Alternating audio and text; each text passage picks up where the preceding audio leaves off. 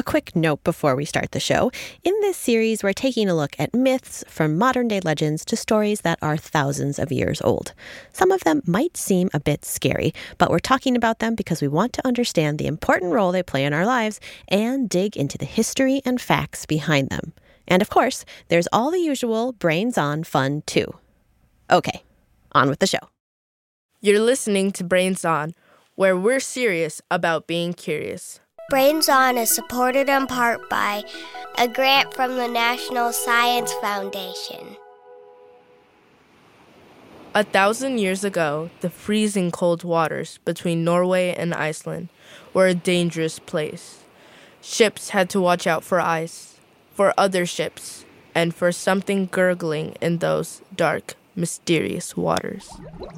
They were on the lookout for a sea creature that lived deep below the surface the Kraken. And when it rose up, Oi! Do you see that? There's a leg coming out of the water! And another leg! Another leg over here! It's got us! the Kraken could wrap its tentacles around the ship and carry it back under the waves for a snack. The Kraken was huge. Some say it was as big as an island, and it was tricky. Hold on! We've escaped its legs! I think we're free.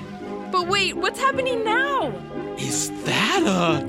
Whirlpool!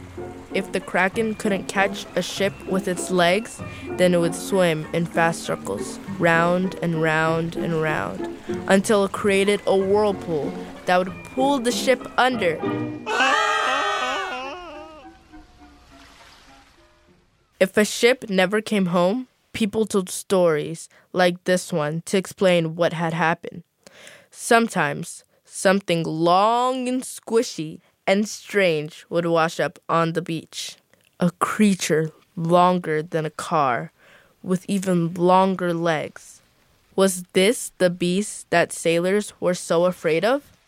Or was there something even bigger out there? Something as big as an island?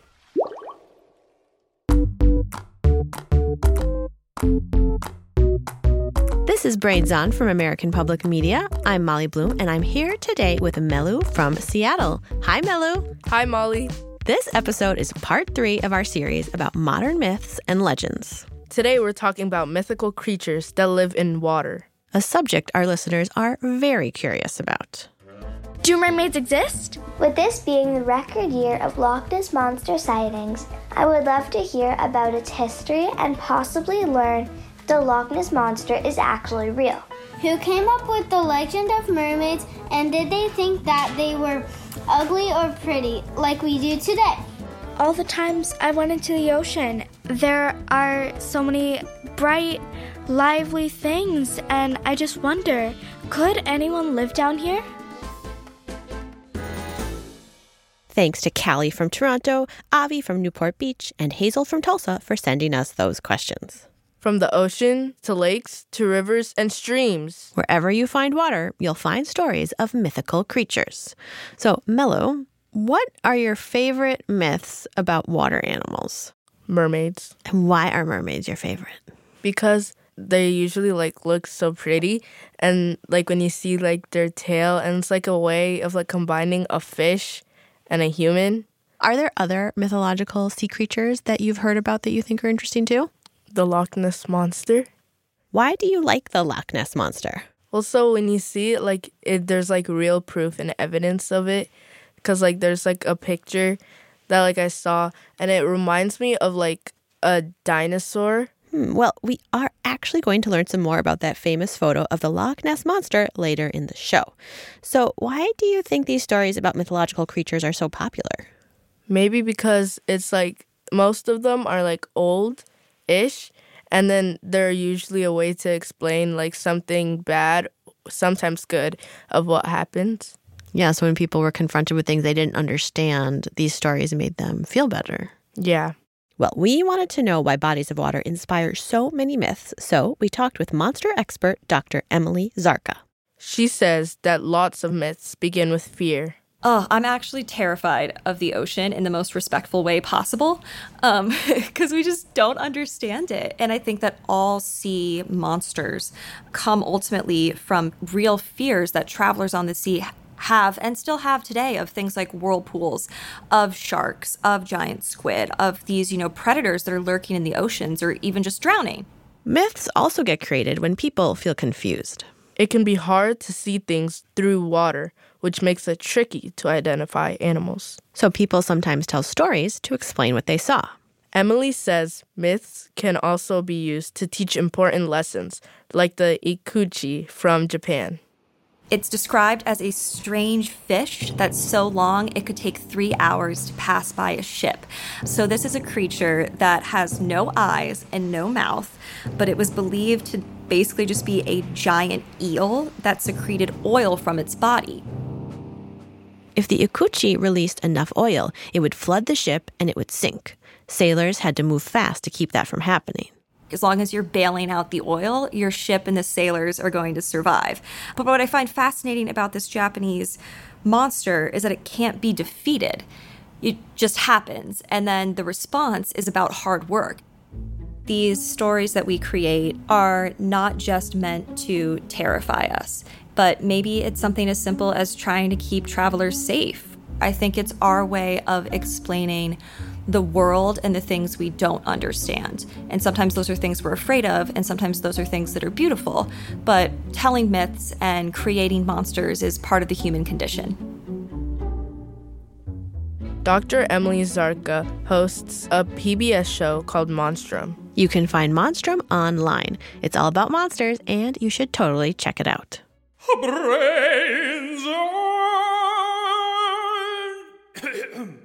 I bet sea animals get so tired of people mistaking them for mythical creatures. Like just the other day, I was at a Seabucks cafe and I overheard this conversation between a manatee and a dugong.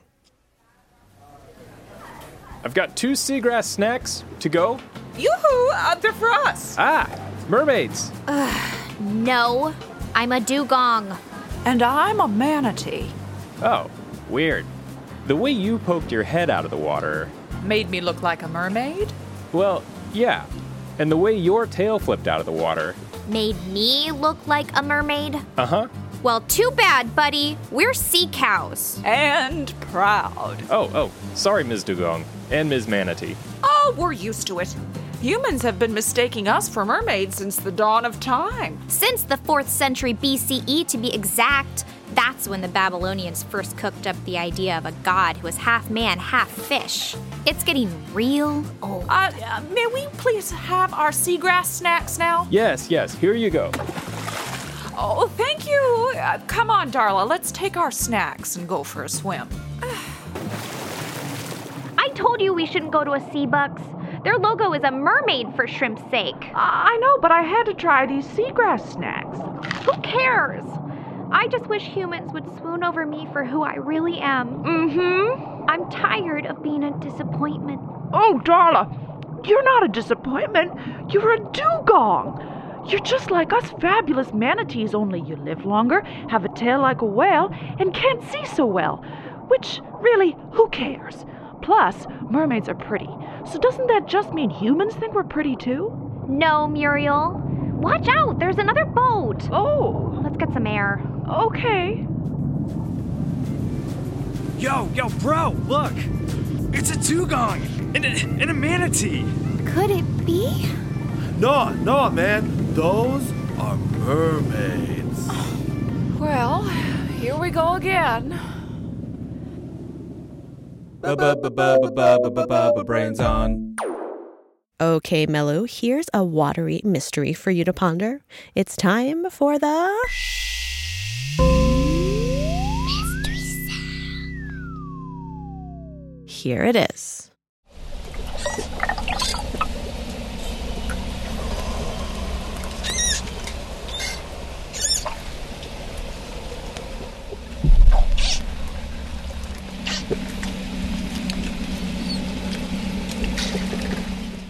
Okay, what do you think that sound is? That sounds like a seal. A seal? in the water. Mm-hmm. Yeah, there's definitely some watery noises happening there, and you think you heard a seal. Yeah, there's like high pitched like screeches, but not really screeches. Mm-hmm. Well, that is a very, very good guess. We're going to hear the mystery sound again and reveal the answer a little bit later in the episode. So keep thinking on it. I'm Sanden. And I'm Marc. And we're back with another edition of Hoax Hunters. We like myths, but we hate getting tricked, yeah! We like myths, but we hate getting tricked, yeah! Right. We like myths, but we hate getting tricked. Mm, we hate getting tricked. No, we don't like it.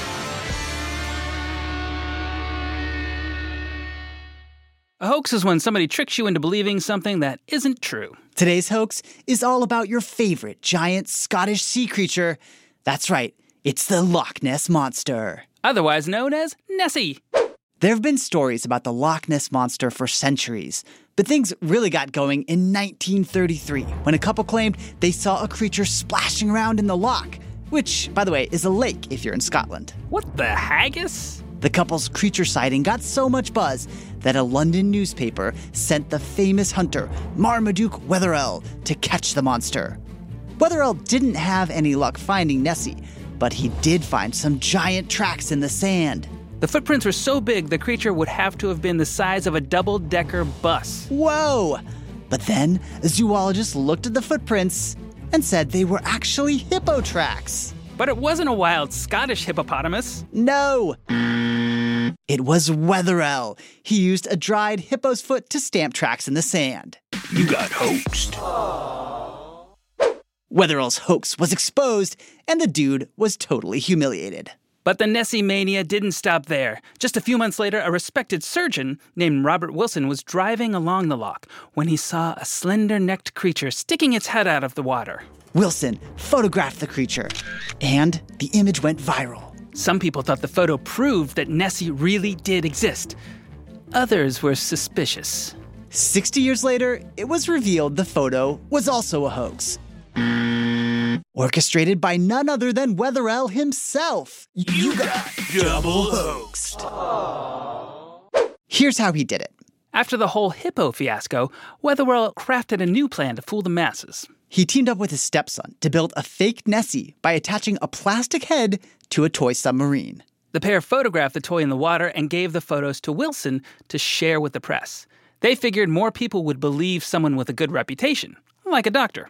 The photo remains one of the most iconic images of Nessie to date. Too bad it's a fake. That's all for today's episode of Hoax Hunters.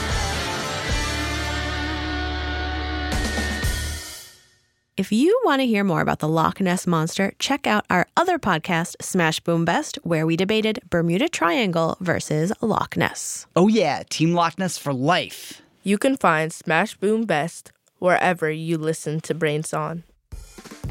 Do you have a big question about the way the world works? We love getting your questions and your artwork too. Or you can always just write to us to say hello. Head to brainson.org slash contact. That's how we got this awesome question. My name is Shifra. I am 10 years old and I live in Sydney, Australia. My question is why do people jump when they're scared? Stay tuned at the end of the episode to hear the answer to that question and to hear the newest members of the Brains Honor Roll. We'll be right back.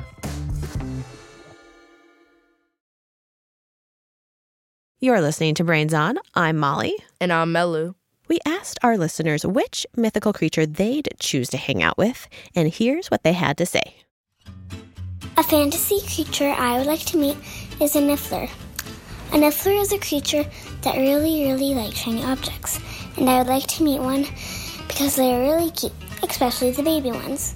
I'd like to go camping with a dragon because I could roast marshmallows with it. I would like to hang out with a mermaid because I would like to swim with it and look for other sea animals. I'd hang out with a unicorn. And what I really do with them is just have a tea party and play. I like to hang out with a dragon because they're cool. They're my favorite animal. They have so many powers, and there's reality to them because there's such thing as a Komodo dragon. I like to meet a phoenix because I would want to look at the sun up close. with him or her, and I would like to see what color the phoenix has. It would just be so cool. Wow, that sounds like a very good time. Thanks to Kaylin from Minnesota, Ruby from Austin, Gus from Victoria, BC, Essa from Granville, Freya from Toronto, and Lorelei from Boston for sending us those ideas. Now let's get back to our mystery sound. Are you ready to hear it again, Melu? Yep.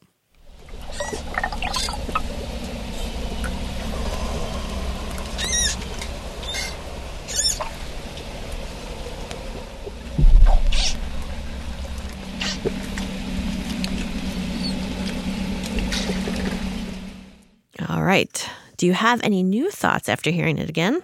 Now I'm thinking that it could be a puffin. Oh, another animal that lives near the water. I like it. Here is the answer. The sound you just heard was a manatee. Hi, my name is Rachel Haywood Ferreira, and I study Latin American literature. Manatees are an important part of sea myths because sailors over many hundreds of years have seen these new creatures that they didn't recognize and they interpreted them to be something mythical or something that they might have heard about, uh, such as mermaids. One sailor who seems to have mixed up manatees and mermaids is Christopher Columbus. We know that because when he sailed to America, he kept a diary. The original writing got lost, but someone else, Bartolome de las Casas, made records of the diary before it was lost. Those records are in Spanish. In Spanish, it says, El día pasado dijo que vido tres serenas que salieron bien alto de la mar, pero no eran tan hermosas como las pintan, que en alguna manera tenían forma de hombre en la cara. So what he's saying is that he saw three mermaids. Doesn't say what distance he saw them at, but he does say they rose up out of the sea and they weren't quite what he was expecting to see. He was expecting to see beautiful half women, half fish, and he sounds a little disappointed and said they're not as beautiful as they are in pictures because they it looks sort of like men and not these lovely women he was expecting. Though, really, if you see a picture of a manatee, they don't really look like men either, at least not up close. Oh. Yeah, because they're kind of have. of the like tail at the end. hmm And like their top is like a little more human looking. Oh. Yeah. so I guess when you're out on sea for a long time, you can start seeing things. Manatees aren't the only sea creatures that have inspired myths. The ocean is full of so many unusual animals, some of them seem straight out of a fairy tale. Like the giant squid. Brains On listener Callum wrote to us wanting to know more about these amazing and totally real creatures. So we introduced him to Dr. Edie Widder, the perfect person to answer his many squid related questions. She's spent much of her career as a deep sea explorer and is now the CEO and senior scientist at the Ocean Research Conservation Association, or ORCA for short. Hello. Hello, Callum. Why are giant squids so hard to see? Because they're shy. People used to think they were monsters just because of their size, but the fact is, we've been scaring them away. We go down there to explore with these exploration platforms like submersibles and remote operated vehicles, and they have noisy thrusters and big bright lights, and of course they were going to run away. We think there may be millions of them out there based on the number of giant squid beaks that have been found in the stomach of sperm whales. So that's even more amazing that there could be that many and we haven't seen them just because of the silly way we've been exploring the deep ocean. So I was so upset by the fact that we were scaring these animals away that I developed this camera system that I could put in the ocean and leave it down there, and it didn't have noisy thrusters and it didn't use bright white lights. It used red light that these squid can't see. And then I created this optical lure that imitates the display of a deep sea jellyfish, a bioluminescent display that I thought would be attractive to the giant squid. And sure enough, it was. And so I actually managed to record with that camera the first video ever seen of a giant squid in its natural habitat, which was pretty cool. How long are they? Um, the longest one ever measured, they said, was 43 feet. So that would be as tall as a four story building. And they have those big, long, stretchy tentacles so they can whip them out and grab onto things. Have you ever seen the mouth of a giant squid? No. It's it's in the center of all those arms, and it's it looks like a parrot's beak. Squid like to eat squid a lot, and some of them are cannibals. The weird thing about the giant squid is it takes tiny little bites. And we saw this when, when we got the first video of a giant squid off Japan in 2012. And we were using a bait squid called a diamondback. It was a dead squid that we attached to the submersible. And then a giant squid came in and it was eating it for uh, almost 25 minutes. And the weird thing about giant squid is they have to take tiny bites because their gullet goes right through the center of their brain. They have a donut shaped brain. And if they take too big a bite, they could actually damage their brain. So, this is probably one of the most alien creatures you can ever imagine because it's got these eight writhing arms and two incredibly long, stretchy, slashing tentacles. It's got a beak that can rip flesh. It's got the largest eyes known in the animal kingdom, the size of a dinner plate. It's got a funnel that allows it to have jet propulsion equally fast forward and backwards. It's got three hearts and it pumps blue blood. I mean, you couldn't make up a more alien sounding creature. So it makes sense that they inspired these fantastic stories. Well, there were a lot of mysterious things in the ocean that scared the early sailors. And when a giant squid is dying, they do tend to come to the surface. And the ancient sailors' tales describe these creatures floating at the surface that were so large they could be mistaken for an island. And if a boat went near them to try to see what it was, they would instinctively grab onto whatever came near them. And they could actually pull a boat underwater, but it, it, it was not malicious intent. It was just, you know, instinct. Um, but they would, you know, sailors would come back with these horrific stories of just enormous monsters, and the stories, of course, grew in the telling. It, it was called the Kraken. Thank you for coming and bye bye. Bye, Callum. You asked very good questions. I enjoyed talking with you. Brains on. There are so many incredible animals in the world. It's hard to believe some of them exist. Totally. It's no wonder nature inspires so many myths, especially the ocean. So much of it is unexplored, and scientists discover new sea creatures all the time. Creatures just as fantastical as a kraken or the Loch Ness monster. I just wish there was an easy way to keep up. It seems like everyone always knows about the newest deep sea trends before me. Sounds like you've got a bad case of deep sea FOMO. Deep sea what? Deep sea FOMO! That's the fear of missing out on hot goss all about the latest deep sea discoveries. Yeah, what that disembodied voice guy said. I mean, I guess I might have a little bit of that. You know what they say undiagnosed deep sea phobo is the hardest kind to treat. Yeah, it's true. I read about that study. Well, have I got just the thing for you? For centuries, people have speculated about creatures in the sea. They've even gone so far as to conjure up myths about these wonders of the ocean. It's too bad those people didn't have a way to explore the world themselves. Well, now there is.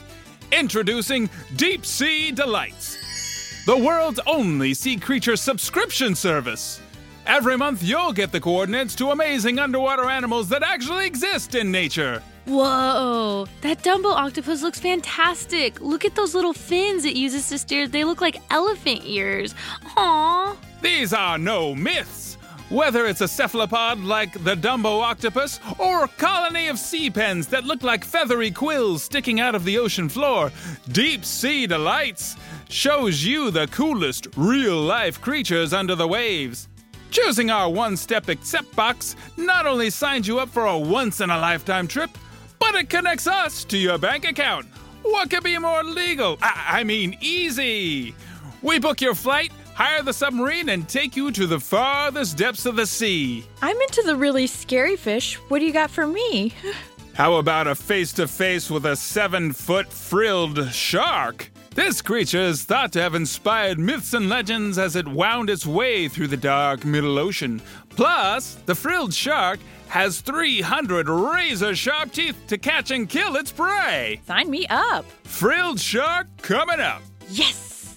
Looking for something just as fantastic, but a little more tame? Yeah. Well, you're in luck.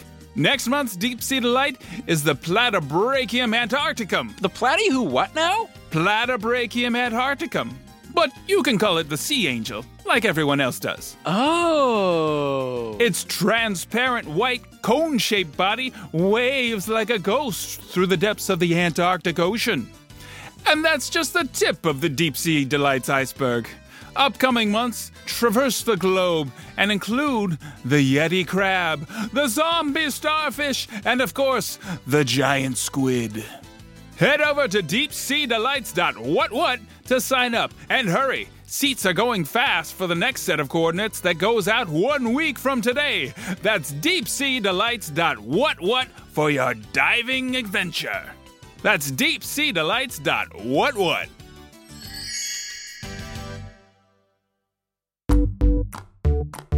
From giant squid to manatees, all kinds of aquatic animals inspire myths. These stories can help us cope with fear or confusion, or even teach us an important lesson about hard work, like the Japanese ikuchi. We've closed the case on some sea creatures, like mermaids, but there are some pretty surprising animals in the depths of the ocean. It's no wonder that the myth of the Kraken was inspired by the totally mind blowing real life giant squid.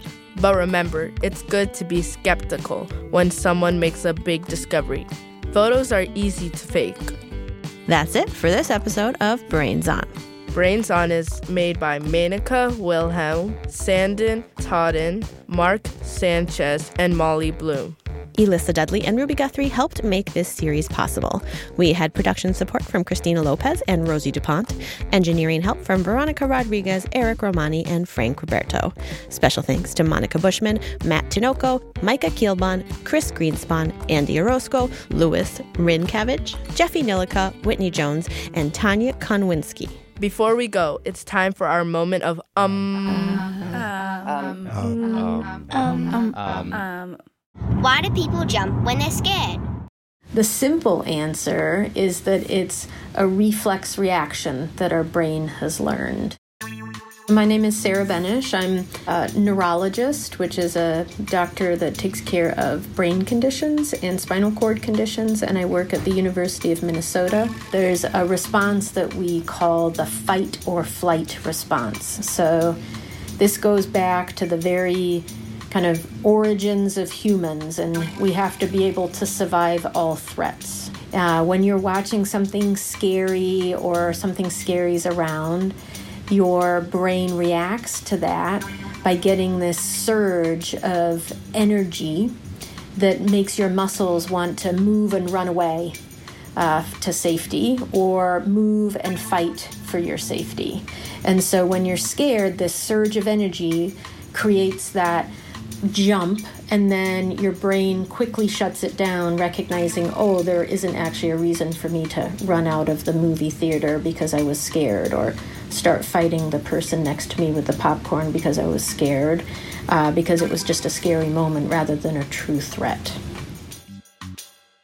um um um I am jumping with joy to read these names. It's the Brains Honor Roll. These are the remarkable listeners who keep this show going with their amazing questions, ideas, mystery sounds, drawings, and high fives. Eli from Austin, Texas, Alan and Nathan from Glenview, Illinois, Sophie from the UK, Graham from Washington, D.C., Simone from Keller, Texas, Sebastian from Stanfordville, New York, Caden from Apex, North Carolina, Arthur from Squamish, British Columbia, Kingsley from Central Coast, Australia, Ellie from Salt Lake City, Tegan and Bella from Fairbanks, Alaska, Ruby from Braintree, Massachusetts, Gabe from Concord, California, Maya from Wyncote, Pennsylvania, Henry from Crozet, Virginia, Dominic from Chalfont, St. Peter, England, Asher from Fort Stewart, Georgia, Archer and Honor from Odenton, Maryland, Ellie from Liberty Lake, Lake, Washington, Kaya from Guelph, Ontario, Talia and Juliana from Ardmore, Pennsylvania, Victoria from Seattle, Ethan, Gabriel, and Isaac from Novi, Michigan, Freya from Canberra, Australia, Belle from Olympia, Washington, Yosua from Germany, Presley from Las Vegas, Soren from New York City, Joshua from Kansas City, Kansas, Amelia from Chicago, Riley from Centennial, Colorado, Marlon from Falls Church, Virginia, Aaron from Midlothian, Virginia, Henry from Salt Lake City, Cameron and Hannah from Morgantown, Pennsylvania, Caitlin from McKinney, Texas, Christopher from Mexico City, Kate from La Verne, California, Lucia from San Diego, California, Ben and Eva from Oakland, California, Zoe from Chapel Hill, North Carolina, Libby from Washington, D.C., Justin from San Francisco, Taylor from Auckland, New Zealand, Gabby from Stockholm, Sweden, Jack from Marion, Iowa, Lola and Max from Los Angeles, Peter from Kings Hill, England, Miles and Case from Camas, Washington, Liam from Overland Park, Kansas, Emmett from Kirtland, New Mexico, Ben and Brody from Concord, New Hampshire, Kira and Uriah from Tampa, Florida, Harper from Anchorage, Alaska, Simon from Ohio, Micah from San Diego, Avery and Elia from Las Vegas, and Deaton from Worcester, Massachusetts.